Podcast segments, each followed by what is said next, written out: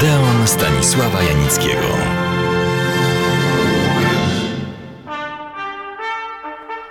W poprzednim Odeonie opowiedziałem przede wszystkim o tym, kim był, skąd się wziął Aleksander Dumas ojciec. Autor jednej z najpopularniejszych, najbardziej lubianych i ciągle żywej postaci, nie tylko powieści i filmu, ale także naszej świadomości.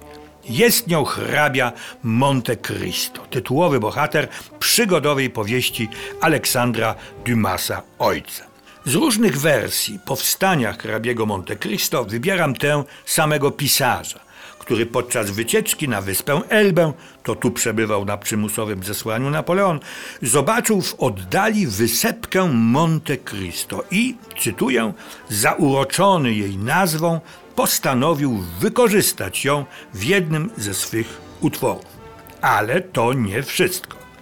Dumas trafił na akta policyjne, które przedstawiały burzliwe losy szewca, niejakiego Piera Picot. Na dzień przed ślubem z piękną i bogatą Małgorzatą został przez swych przyjaciół zadenuncjowany jako szpieg angielski. Po wyjściu z więzienia najpierw odnalazł w Mediolanie wielki skarb, o którym dowiedział się od jednego ze współwięźniów, a następnie zemścił się na trzech donosicielach. Pierwszego zabił nożem, drugiego otruł, a przy likwidacji trzeciego sam zginął. Ci bohaterowie i te autentyczne wydarzenia stały się kanwą powieści hrabia Monte Cristo. Bohaterem jest tu Edmund Dantes, równie uczciwy, co naiwny młody marynarz, który ma zostać kapitanem statku Faraon oraz poślubić powabną dziewczynę Mercedes. Nie wie on, że na statek i na piękną katalonkę mają ochotę także inni. Zakochany i zazdrosny, przebiegły i bezwzględny Fernand Mondego i buchalter okrętowy Danglar. To oni piszą donos na Dantesa, wplątując go w spisek mający doprowadzić do powrotu Napoleona z wyspy Elby do Francji.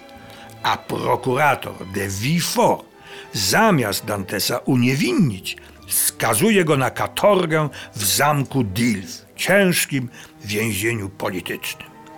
W czternastym roku pobytu tam udaje się Dantesowi uciec.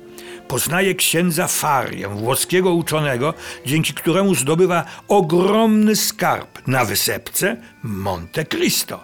Od niej przyjmuje swoje nowe nazwisko i teraz postanawia się zemścić. Jednak w przeciwieństwie do swego pierwowzoru postanawia swych prześladowców i ich rodziny doprowadzić najpierw do totalnej ruiny finansowej i moralnej. Fernand Mondego popełnia samobójstwo, strzelając sobie w głowę. Danglars wyjeżdża do Rzymu jako kompletny bankrut. Natomiast prokurator Villefort traci zmysły. Tajemniczy i szlachetny mściciel po wypełnieniu swej misji odjeżdża na wschód razem z kochającą go i mu oddaną greczynką Aide.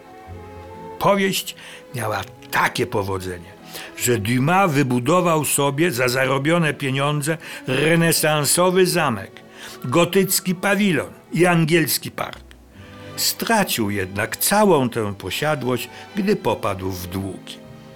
Na ekrany kinowe i telewizyjne hrabia Monte Cristo trafiał niezliczoną ilość razy.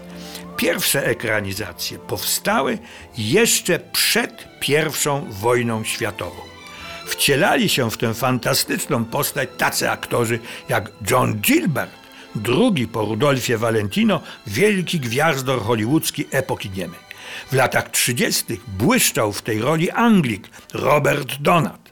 W czasie II wojny światowej powstała we Francji dwuczęściowa adaptacja hrabiego Monte Cristo. Wprawdzie pisano o tym filmie, że upraszcza znacząco słynną i cudowną powieść Dumasa, jest jednak poruszający. Niezależnie od tego był wielkim sukcesem kasowym, ponieważ jak to pisano, pozwolił ludziom śnić w tych trudnych czasach. W trakcie II wojny hrabiego Monte Cristo grali również Włosi, Meksykanie, a po wojnie także Hiszpanie. Wśród Amerykanów królował Richard Chamberlain, ostatnio zaś Jim Caviezel. Prym wiodą oczywiście Francuzi.